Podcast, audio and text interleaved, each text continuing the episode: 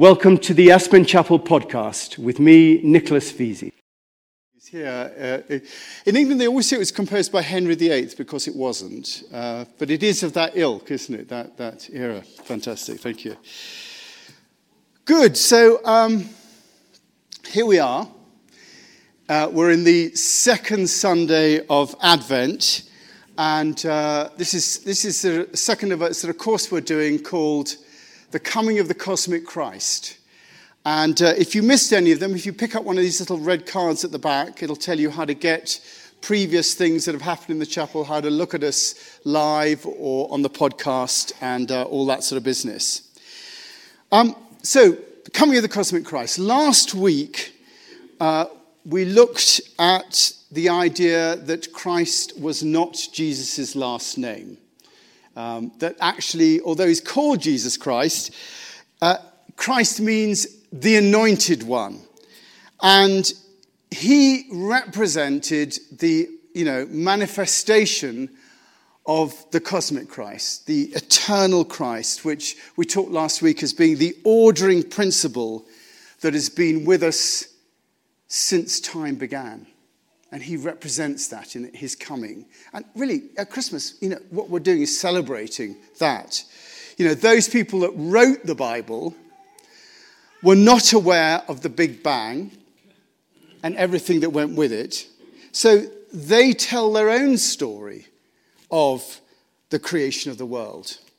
And that's become the traditional story of the Christian religion, the story that they've told just as every other religion has their own creation story. If you look at each religion, every religion has its creation story. I always like to think that, you know, religion is a cultural interpretation of a particular experience.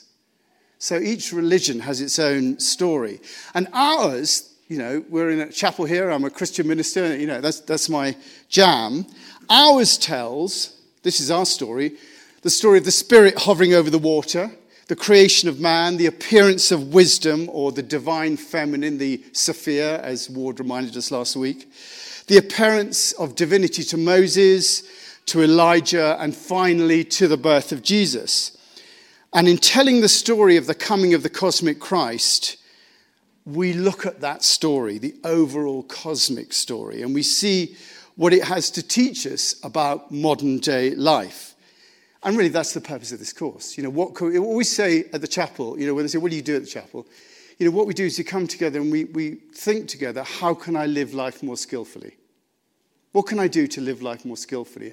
And really looking at the whole idea of the cosmic Christ, the question is, How can I use this to live life uh, more skillfully? In this story, the Christ is the organizing principle, the DNA within everything manifest in Jesus and now manifest in our life today. And, and I used last week, always like that quote from the 14th century mystic Meister Eckhart, which I'm going to come back to relentlessly during this course. And he said, 14th century, remember, he said, What good is it to me if Mary gave birth to the Son of God 1400 years ago, and I do not also give birth to the Son of God in my time and in my culture? And I think one of the lessons of this story for us is how do we give birth to the Christ today in our culture? And to do that today, I think it's worth looking at how Mary and her part in the story as she birthed Christ 2,000 years ago, how that, what that can teach us. Perhaps it can give us some guidance as to how we might give birth in our time. And I came across a poem uh, which I just thought was so relevant to this, and it just sort of spoke into it. And the poem is called Annunciation in the House. It's a poem about the angel's visit to Mary to announce the birth of Jesus, and it's by uh, Denise Levertov, uh, a British born American poet. We know the scene, the room, variously furnished, Almost always a lectern, a book, always a tall lily, arrived on solemn grandeur of great wings, angelic ambassador, standing or hovering, whom she acknowledges as a guest. But we're told of meek obedience, no mention of courage. The engendering spirit did not enter her without consent. God waited. She, she was free to accept or refuse, choose the integral to humanity. Aren't there annunciations of one sort or another in most lives? Some unwillingly undertake great destinies, enact them in sullen pride, uncomprehending. More often, those moments when roads of light and storm open from darkness in a man or a woman are turned away from in dread, in a wave of weakness, in despair, and with relief. Ordinary life continues. God does not smite them, but the gates close and the pathway vanishes. She'd been a child who played, ate, slept like any other child, but unlike others, wept only for pity, laughed for joy, not triumph. Compassion and intelligence fused in her, indivisible. Called to a destiny more momentous than any in all time, she didn't quail, only asked a simple, How can this be? And gravely, courteously took to heart the angel's reply. The astounding ministry was offered to bear in her womb infinite weight and lightness to carry in hidden, finite inwardness nine months of eternity, to contain in slender vase of being the sum of power, in narrow flesh the sum of light. Then bring to birth, push out into air a man child, needing like any other milk and love. But who was God? This was the moment no one speaks of when she could still refuse a breath unbreathed, spirit suspended, waiting. She didn't cry, I cannot, I'm not worthy, nor I'm not the strength. She did not submit with gritted teeth, raging, coerced, bravest of humans. Consent illumined her. The room was filled with light. The lily glowed and the iridescent wings. Consent courage unparalleled, opened her utterly. And you know, I think this uh, and the story in the Bible tells us much about what it means to give birth to the Son of God in our own lives and in our own time. Because that is the task that we face. The Christ nature, the organizing principle, has brought together the whole of creation to this point. We have arrived at the end point of creation. Right now. Right now is the end point of creation. Right now. Evolution has gone from the inanimate to life to humanity that is able to self reflect. And in self reflecting, we have become the universe made conscious of itself. In our self reflecting, we have become the universe made conscious of itself. The next stage of evolution is one of the evolution of that consciousness, and we play a part in that. As conscious beings, we have the choice to bring love into the world rather than stick with self interest we have a choice to bring love into the world or to stick with self interest. Love, definition used here, is giving with no expectation of return. That's our definition of love. And that is not generally the way of the world, giving with no expectation of return. To birth the Christ in our lives, in our culture, is to birth the loving, self giving aspect of ourselves and so make our contribution to the evolution of consciousness. And this is the way it works. If you, if you want to know, how, how does this work? This is how it works. The dawn of evolution saw the Big Bang arrive. It arrived, the Big Bang, with no expectation of return, and therefore it can be said that it arrived in love. And that love came from some ordering DNA that led to the unfolding of planets and life and all creation as we know it. In the Christian tradition, we call that ordering principle, that spiritual DNA, we call that the Christ nature.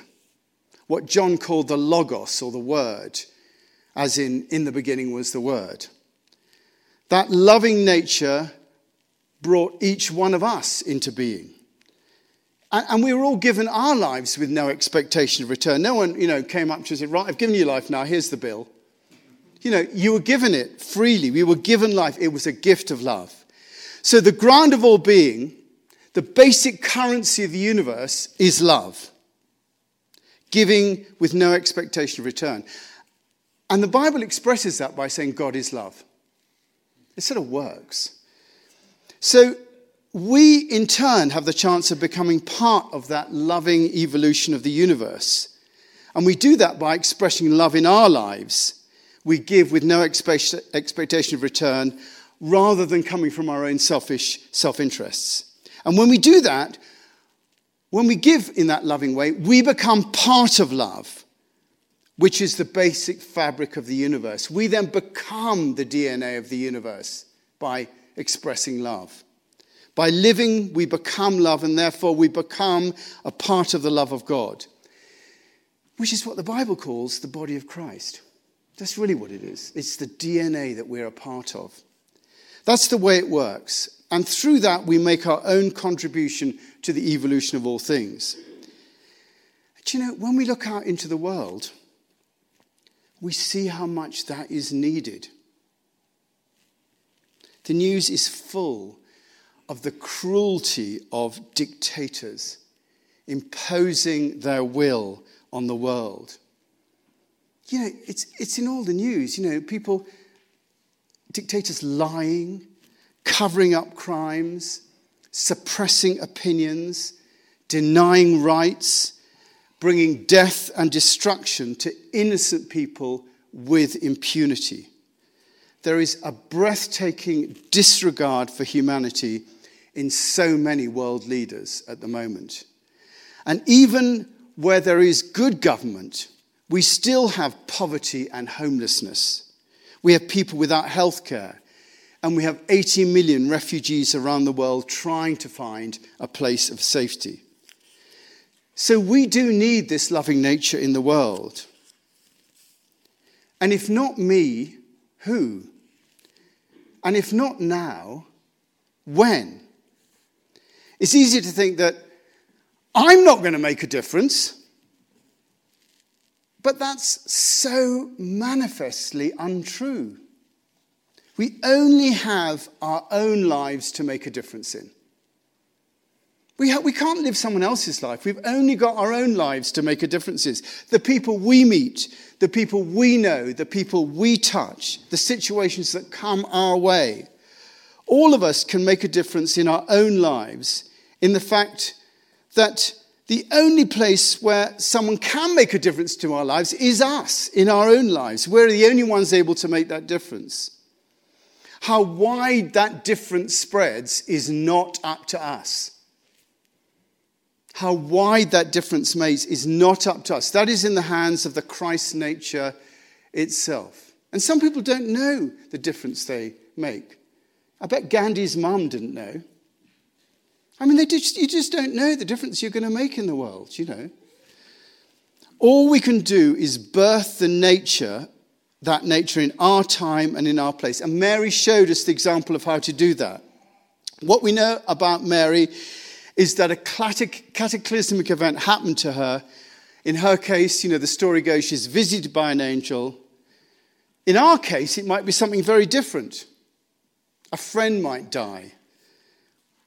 Or we could have a huge legacy, or a health problem ourselves, or a new opportunity. It, it could be anything, that cataclysmic event that sets us off on that path.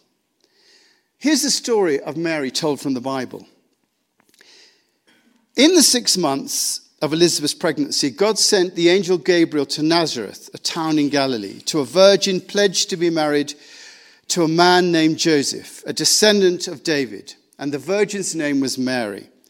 The angel went, to her and said, Greetings, you who are highly favored, the Lord is with you. Mary was greatly troubled at his words and wondered what kind of greeting this might be. But the angel said to her, Don't be afraid, Mary. You have found favor with God. You will conceive and give birth to a son, and you're to call him Jesus. And he will be great and will be called the Son of the Most High. The Lord God will give him the throne of his father David, and he will reign over Jacob's descendants forever, and his kingdom will have no end. How will this be? asked Mary, since I am a virgin. The angel answered, The Holy Spirit will come on you, and the power of the Most High will overshadow you. So the Holy One to be born will be called the Son of God. Even Elizabeth, your relative, is going to conceive in her old age. And she, who was said to be unable to conceive, is in her sixth months. For no word from God can ever fail. I am the Lord's servant, Mary answered. May your word to me be fulfilled. And then the angel left her. At first, like all of us, she's frightened. Fear is often our reaction to, uh, to a cataclysmic event. We're just looking to look now at, you know, just how what she did and what, what happens in our life. Fear is often a, a reaction. But the angel told her, Do not be afraid. And when she was told what would happen, she had that normal reaction of, why me? You know, why me? I'm a virgin. She's then told that it is the Lord's will and that the Lord will provide the resources for her to deal with it. Her response is acceptance and consent. Acceptance and consent. I am the Lord's servant, Mary answered. May your word be to me be fulfilled. And from there, from that moment, the Son of God is birthed in her. And that acceptance and consent is so important to us when we're faced with our own life changing situations. To know that if we accept what is happening, radical acceptance, and we've talked about this before, if we accept what is happening, we'll be given all the resources we need to fulfill the birth of whatever is being given to us. It is the radical acceptance that enables us to do that and she was chosen for the role. Greetings, you who are highly favored. And we are chosen for the things that happen in our life. We are chosen for the circumstances that come to us in our lives because they're not coming to anybody else, they're coming to us. What happens to us only happens to us. Our life is unique, as is our relationship to all creation. Our life is unique, as is our relationship to all creation. Essentially, each of us, and you know this is true, each of us is alone, completely alone, accompanied only by our intimate relationship with our consciousness. We are accompanied by our intimate relationship with our consciousness that contains everything else. But that is our point of meeting with the universe, our intimate relationship with our consciousness. And that unique relationship brings us circumstances where we can either birth the self interest that comes from our unenlightened minds, the self interest that leads to the cruelty that we see in the world. We can either choose that, self interest and cruelty, or we can choose to accept our lives and what, brings, what it brings to us and respond with, I am the Lord's servant. May your word to me be fulfilled. And those first few words are important. I am the Lord's servant. If we are first and foremost the servant of the divine nature, then we give ourselves in love and we use that love to change the world around us. If we serve our own self interest, I serve myself, then we simply add to the cruelty and pain in the world. And the choice is ours. If we choose to serve life, if we choose to birth the Son of God, in other words, the Christ nature, in our own time, in our own culture, then we choose to make a positive contribution to the evolution of consciousness. We have to look into our lives with that in mind, to take what we're given in the way of challenges and respond to them in the most loving way. James Finley, uh, who was Thomas Merton's pupil, and he's coming to us here in March, always says that when you look at a situation, you should ask this question Given all the circumstances, what is the most loving response I can make here? It works every time. Given all the circumstances, what is the most loving response I can make here? And that is how we birth, birth the Christ nature into our world. When we become part of that cosmic Christ, it can become a constant in our living. It is our giving, in the way we meet people, in the way that we meet situations, in the way that we face both difficulty and ease, in the way that we face success, and in the way that we face failure, in sickness and in health, like a marriage. Which is why monks and nuns are often seen as marrying Christ. It is, it is that marriage to life. We can choose to birth the Christ nature in our lives by using those same words of Mary I am the Lord's servant. May your word to me be fulfilled. I'm going to give you, a, give you a choice here. Would you like to hear that poem again, or would that be boring? Should should you hear that poem again that I started with? Because I think having had that, just listen to this again because it sort of feels, it's such a beautiful poem. If you could ignore all the bits about, you know, sort of trying to get into the history, history of it, but just look at it in terms of the birthing of, of wisdom. We know the scene the room, variously furnished, almost always a lectern, a book, always a tall lily. Arrived on solemn grandeur of great wings, the angelic ambassador standing or hovering, whom she acknowledges as a guest. But we are told of meek obedience no mentions of courage. The engendering spirit did not enter her without consent. God waited. She was free to accept or to refuse. Choice integral to humanness. Aren't there annunciations of one sort or another in most lives? Some unwillingly undertake great destinies, enact them with sullen pride, uncomprehending.